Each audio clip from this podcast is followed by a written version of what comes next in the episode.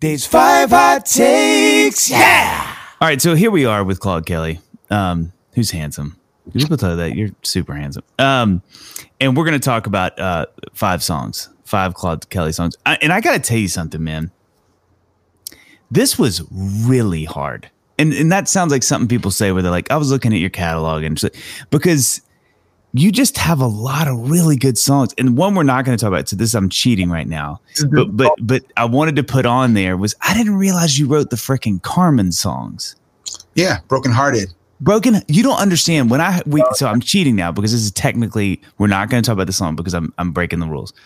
But th- that I remember hearing that song the first time and I was like, this is like perfect pop music. I, I mean, I remember so distinctly hearing it and being like, this is like every Tetris piece is in the perfect place in this song, which is a little bit of a preview of what we're about to do with these songs. But this was I love that so hard. It was so I I if you could see the sheet, there's so many scratches. Not that one, not that one. Okay, so I just want to jump into it. Let's talk first about Price Tag by Jessie J. Price is one of my favorite songs that I I, I wrote artist. I love Jessie. I love writing with her. Um, we we I feel very proud of, th- of that song and and, our, and her and the beginning of her career, her whole career, but the beginning because um, it's one thing to give a pop star that has a lot of hits another hit, but it's another, it's another thing to help break a, a star. hmm So price tag went around the world, and if you listen to the lyrics of it, that's that's what I'm about. That song is like my testimony. It's it's. Mm. I mean, I- please, I do like to get paid. Don't get me wrong, but but it shouldn't be about the money when you're creating the music. When you're trying to connect with people. Um, we did song in L.A. with Luke. Mm. Yeah, I love. She was in L.A. for. So the reason we even did price tag is because we actually did Party in the USA for Jessie, and the label didn't like it, and so they're like, we still need a we still need a single, and so Party in the USA sat um, for quite some time and went around to different people, and so because they didn't think they had a first single, we went back in and did price tag. Was it just the three of y'all? Mhm.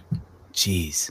So what does that day look like? I mean, is Luke, you know, Dr. Luke, for those who don't know, I mean, obviously he's a monster in his own. I mean, that's three substantial personalities in a room. Yeah. Well, Luke and I work. Luke and I, and Luke and Max and I, and Luke and Max and I, and all, and all the different variations work. I think a little different than he they work with other people. I don't know why that is. Luke had a lot of trust. Um, has a lot of trust in my songwriting and my arrangement. So he never micromanaged. He would just leave the. He would have a guitar line, and he's a fantastic guitar player, and would leave it there and say, "You figure it I'll come back," and he'd be in the room. And normally he's like super hands on, but he had a lot of respect for my gift um, and allowed me to do that. So he would pop his head in, but Jessie and I kind of sat at the boards. We were at Conway Studios in LA, and just sussed it out. A lot of it had to do with Je- with Jessie's actual life. Both Party in the USA and Price Tag were about her life. God, so funny. So the whole idea of like um of of uh coming to America and feeling out of place. And she's English, right? Um, she's from London. Was what part of the USA is really originally was. I think I'm gonna like the. I think I'm gonna like the USA. I think I'm gonna like the USA because the whole No. literally about her landing in LAX, which is why all that's in there, and and the cabs on the on the wrong side, and it was really, um, originally was oh not oh my god it's crazy. Oh my god there's Macy's. Everybody because there's no Macy's in London. Oh, everybody looks so crazy, and so those songs, and then when that didn't get taken, we took the same approach because it, it felt like she was a very honest artist. She wanted to be talking about her real life, and price tag was how she felt about the business. She felt like because she felt like she's being pulled in all these different directions and she was worried that she wouldn't be understood as a real musician and a real singer. And so we wrote this whole song about it being about about the, about making the world dance and that feeling as opposed to just all the flashy stuff.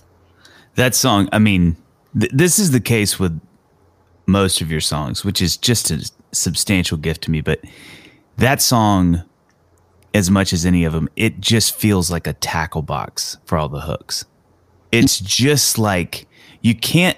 uh, It's like that is a song. If somebody looked at me and said, "I want to write pop songs in 2020," I'd be like, "Okay, we're gonna study this song. Like this is gonna be. We're gonna break down every second of this song to show you how." a song can just never miss a hook. It is crazy that song melodically how hooky it is. I I, I try to do this thing where like it's most important to me that I tell a story and the song makes sense from the, like the verse makes sense going into the pre-chorus and the chorus and so on. But then I also try to make sure that everything is memorable. So sometimes I'll have a hook and I'll slide that melody and make that hook my first verse. You have to beat it because the hook has to be more catchy than the first. That's right. That's right. So that ensures that you always that you're always keeping your best ideas, but also that you're doing things that are always ear candy. Because that one too, it has moments that if you're sitting there, you're like, oh, that's interesting. Because you know, it has sort of like nonsensical moments melodically, but that's why it's so hooky. Cha-ching, cha-ching. You know, it's like it's got. And, and that's all a play off of. Like I said, I, I do a lot of. Pay, uh, Jessie is a fantastic writer as well, um, but the the moments where um, those quirky things are, are are me also championing for her personality because then it comes down to like everyone can say it's not about the money but then what makes it unique is how Jessie J says it.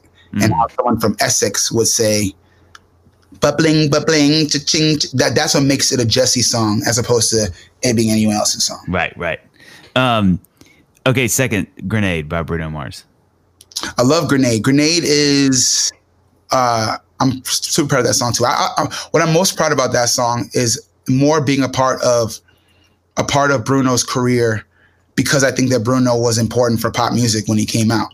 Mm. Um, I think Bruno, as maybe maybe also Ne-Yo before him for sure, but Bruno came at a time where male vulnerability as art as an artist was missing.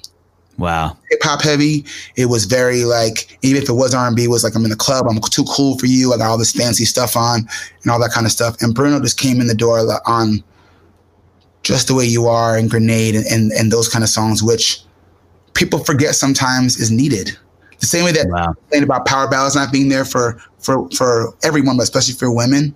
I'm like, but especially with all the emotions happening every day in the world, we can't deny those things for trends. So Bruno coming out with Grenade, it, I'm proud of that because it reminded people that you can be expressive. Even the video where he's lugging the lugging the piano down the block. I mean, that's so emotional. It's such an emotional statement of a song. And I think it allowed for a lot of artists after him to be deep and cerebral. Mm. And The Weeknd and Ed Sheeran, all people that came after that were able to be kind of singer songwriter and, and heartfelt and make girls cry, heartthrobs. Yeah. Was that um uh what was the writing of that like? We did that in a day. It was actually a half day. I had one last day in LA, and his manager at the time, Brandon Creed, was asking me to was saying he had asked me before, and I couldn't do it. So I was I was leaving to go back to New York from LA that day. I met at Bruno's studio. He had a studio in I want to say West Hollywood or the Hollywood area, um, and uh, they had some of the idea. They had the idea already, like just kind of what they wanted to be, and uh, we played off all these ideas, all these extreme situations, throw my hand on a blade in front of a train, jump off a bridge, yada, yada, yada, and kind of combined it into what would be the most poetic song. And I never heard it again. I never, like, we had the session, I never heard it. Uh, Brandon, I think Brandon called me and said it's going to be on the album. I was like, cool, that's great. That's great news.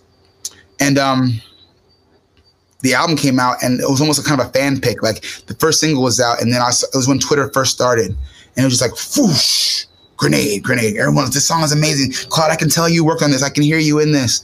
And um, it just blew up. Because that was before, I mean, that, that was his first record, right?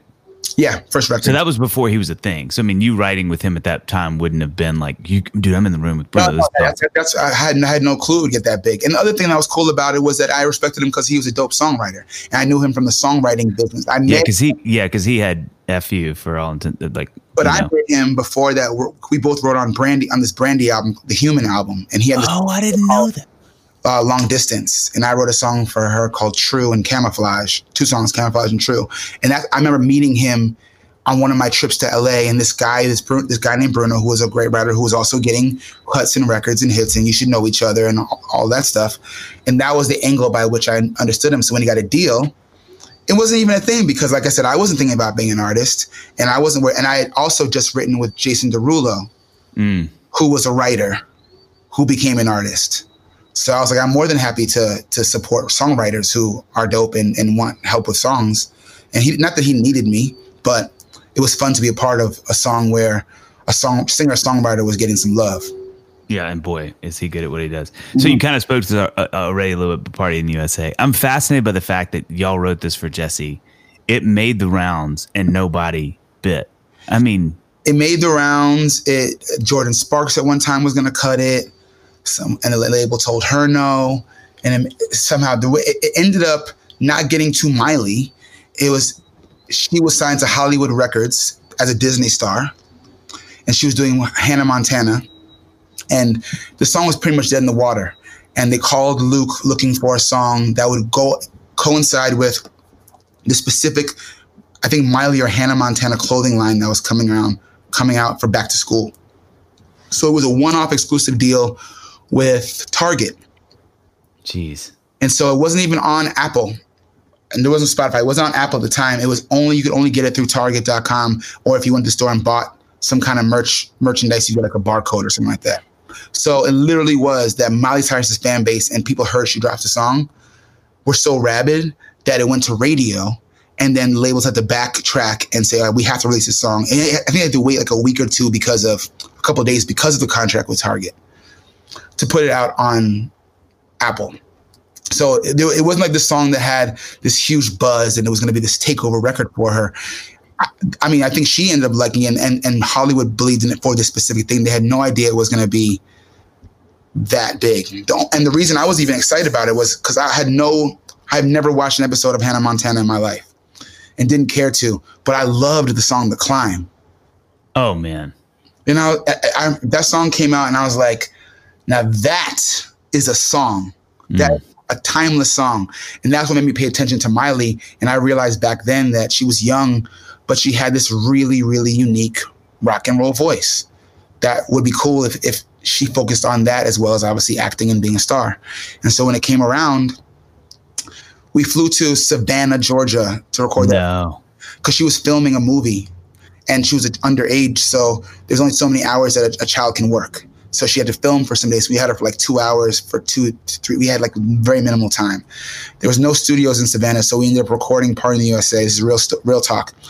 We recorded her vocal for Party in the USA in a studio that they, that they had to add Pro Tools to, me and Luke and Miley, but it was Paula Deen's studio, No. a room that she recorded her the voiceovers for her cookbooks. You are kidding me. Because there was no big studios there, and we only had her for so we couldn't get to Atlanta or anything else. We just had to get it done. So it was this tiny, tiny, tiny room, and with like a, barely a booth, and they had to literally add computers and, and some and plugins because they didn't have what we needed to record real music. It was just to for Paula Deen to say like, and you add three eggs and two of butter. Um, that's all they. so we went in there and really recorded her vocals in Paula Deen's voiceover studio. So did how what did y'all do about the lyrics to change them from Jessie's version? we changed a lot of it worked. We changed the Macy's line because obviously Miley would know what Macy's is, and it was uh um definitely not a it was it was it's definitely not a UK party, and we changed to Nashville. Um and everything else for the most part we kept the same. We kept some Jessie vocals in there, her backgrounds are in there as well. Um the influence for that song though, originally, when we did it for Jessie J, my influence for it was Jessie J was this raucous, loud, kind of like in your face, punky pop girl, and it kept it just get it reminded me of Cyndi Lauper, and I love, love, Man. love Cyndi Lauper. Now she doesn't get enough credit for being a pop icon. To, if she had done nothing other in her career, nothing else, She but time after time, Time- like that song, and, and um and True Colors just blow my mind. two of the greatest pop songs ever written. I Time after time to me I would, say- is I would say that that Cyndi Lauper is to Madonna what Christina is to Britney. ooh, look at that. I'm down with that.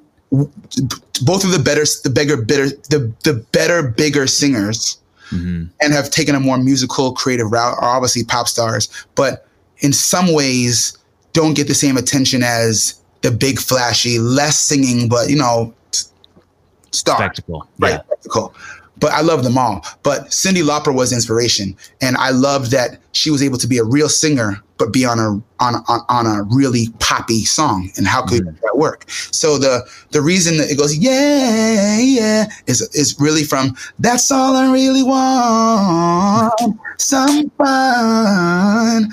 Oh, that was That is fascinating. so I was like, go up there and wail and go, yay, and see what comes out. Think, think like girls just want to have fun. And Jessie, you being an amazing, unique artist, came out, yeah, yeah.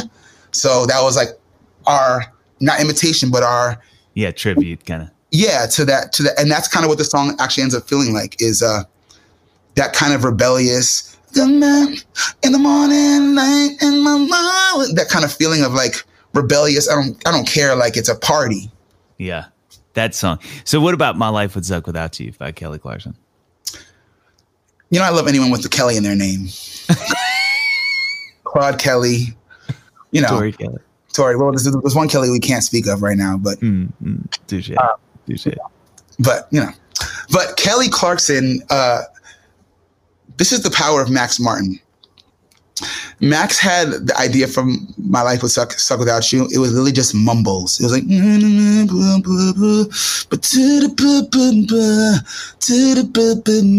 like just really mumbles and a guitar line.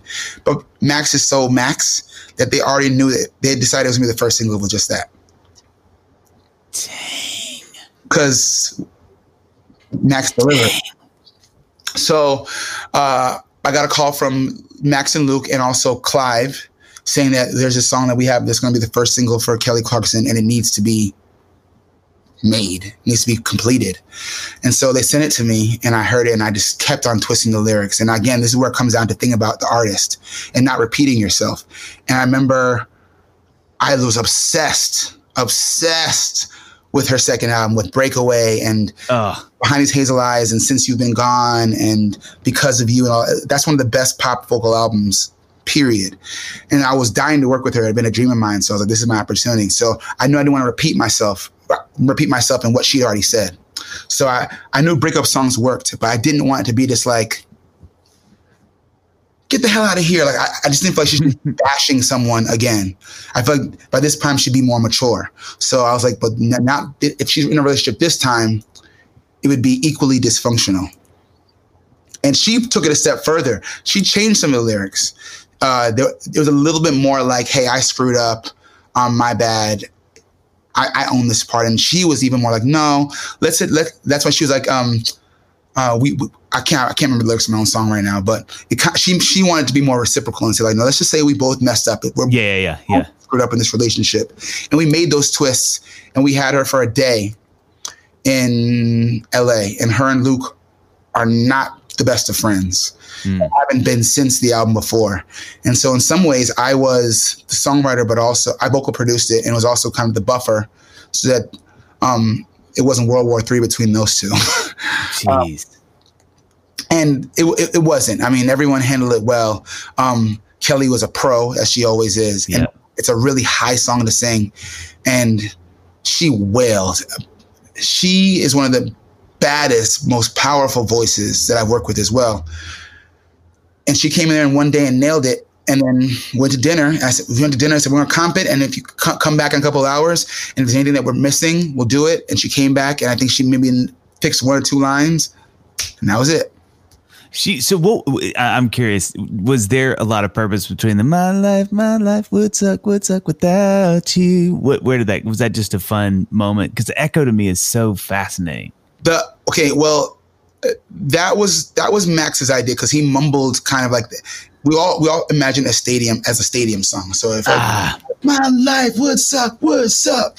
And the secret which i know you'll appreciate the good pop songs is most good pop songs are just really good gospel or ccm songs with different lyrics wow. so if you saw them like, cause we belong together now, yeah, that's Hillsong, pretty much. Yeah, dude, that's fascinating. you, were in, you were in, in, a, in a in a in a in a huge mega church, you're like, my life, my life was, was. you got the hacks here, folks. You came in, dude. That is fascinating. That is so fascinating. And the title too is just a genius title. And 'cause then- you and now, now that sounds innocent, but at the time, yeah. Oh yeah. suck in a lyric was like, oh my god, I can't Oh, you're saying that. So yeah. that made it um that made it kind of risque and kind of Yeah. edgy, which at the time Kelly was known for a badass heartbreak breakup song, so it made sense.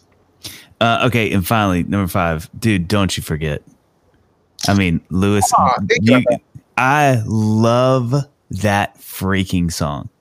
I love that song. Thank you, man. I love that song too. Don't you forget the last song we did for our album American Griots, and it was just it was we listened down and we're like something's missing, and sometimes we call ourselves a two man Earth, Wind- Earth Wind and Fire because Dude, I can hear it. because Chuck arranges and plays everything and arranged the horn arrangements in in Atlanta, and there's just a joyousness and a bigness and a celebrate. It feels like a one big backyard barbecue. That song, um, but it's also a love letter to my my musician friends and also to. Um, at the time, I, I I don't know what was happening, but I was emotional about something political. It was it was a, it was emo- it's a letter to black people and a letter to musicians because really what it's about is don't forget to like don't you forget to remember me is don't you forget to remember what it's all about Hmm. and don't remember who you are Hmm. So if you look at the video there's it's almost like a museum very like uh, reading rainbow museum where it's like they're almost like artifacts and it's like remember your to, our, to your point about knowing a lot of music know your history don't you forget why we're doing this Hmm. um, your love is what gets me through. Like, um, like, tell it, telling that, telling, telling that you're like, we, we, we, we're all valuable. So that like, we need each other to get through this thing. I, I don't, there's not a song we do for here that doesn't have double or, or triple meanings. Yeah, yeah. I think that's amazing. So Talk, like, to, but dude, talk to me about that breakdown. that's that It damn is Harmony. such a trippy thing, man. So Chuck Harmony is a genius, and I'm I don't I don't take that, I don't say that lightly. I, I don't say it often. He is a legit genius, like Quincy Jones is a genius. Um, and he's been we've been working together for a long time. He does it a lot. Like I'll write a song and then he'll get in the headphones and you'll hear it back and they'll just be I'm like, what, what? so we knew that there was a section that we wanted to do something different, and he kept saying, "I'm gonna I'm gonna arrange something for it," but he actually I didn't hear it he went to Atlanta without me. Uh, I was doing something else, and he went down there and arranged it. And I got a call like, "I just want you to know that." Don't you forget, just got crazier, and I, I I trust him. I believed so. Um, I don't know. I, I, his brain is insane. Uh, that's literally his. He arranged that by himself and and taught the horn parts. He he he started he started with music music being a horn player Oh wow, that makes sense. played tuba as a kid and taught himself piano and guitar and everything else. Jeez. So uh, it takes you into this like tribal, celebratory, horn driven march for like 32 bars, 32, maybe 64 bars. And then it comes back into that, oh, Oh, get me through. Yeah. And that's all that that's everything. If you listen to it carefully, it's we stack our influences on each other. So it's like Earth, Wind, and Fire and Janet Jackson and Atlantic Starr, a little bit Chicago. Chicago for sure, um, Billy Joel, all, all that's in there. Quincy Jones. Um, but Quincy Jones, Michael Jackson, but not Michael Jackson everyone thinks about. Michael Jackson album we listen to and refer to the most is actually the Bad album. Oh gosh. With those horn stabs on on those songs and the way it just sounds in your face and pop is just it's, it's one of the Well, it's just it's just so musical. Like I was listening to it again the other day. I love that song, and I thought, you know, this this sounds like music made by people who love music and making music, which to me is the highest compliment. I mean, that's that is the I would say that's the highest compliment because, like I said, more than anything else, our people, and by our people, I don't mean the music business, but I mean our tribe, the people that heard it and felt it. All I could ever want is for them to understand it and for it to help them get through some kind of time or bring them joy, hmm and that be the reason why they come to the show or buy the music. Um, I think we're about to do a, a vinyl of that album actually Oh wow, for the fall. So that'll be amazing. yeah, yeah. Just just just because I feel like um I love vinyl and it sounds so good on vinyl. Yep. Music sounds Yep. on vinyl. So we're gonna. Yep. Do, but uh, but that means a lot to me that you, that you chose that song because uh, Oh my gosh. that's my heart. Well, it was gonna be that or Claire Huxtable, and I was like, man, I just I want to hear. oh, you chose "Don't You Forget." Oh, I, I- it just it it it comes on, and I'm my eyes are closed. I'm just in it. I'm swimming in it. Yeah. and I'm like, oh god, so good. Just so you know, Um, a whole new album done. So, oh, I didn't know that. Y'all have a well, all we could do during this time of being locked yeah, up yeah, yeah. record. So we have a new album. I, I'm not even sure if I want to call it. It's a project. I, what is the album anymore? Who knows? Yeah, but right, right, right. it's called Healing Feeling. Oh, dude, would you know when y'all are putting it out? Not we don't have an exact date yet, but um, it's pretty. It's almost we're like about two songs away from completing it, and it, I think it's better than American Griots in terms Dang. of being more. It's introspective. It's because there's a lot more to think about. And it's, it's a more painful world we live in, but it's songs about. It's definitely songs from my heart while I think about and watch what's happening in the world. Mm. Dude, I, I, that sounds like the world needs to hear that right now. There's a song there that I, I think I know it's called Headphones, and it's Mm. like, yeah, I'll send it to you. I, actually, I'll send it to you Oh yeah, please do. phone because um I have that one, but it's, Oh, I it's want to hear that so bad. tearjerker, but it's my favorite song right now. Yeah, dude, thank you again for doing this. Thank you so so much. For, for D Barnes. Come on now, come on now. These five hot takes. Yeah.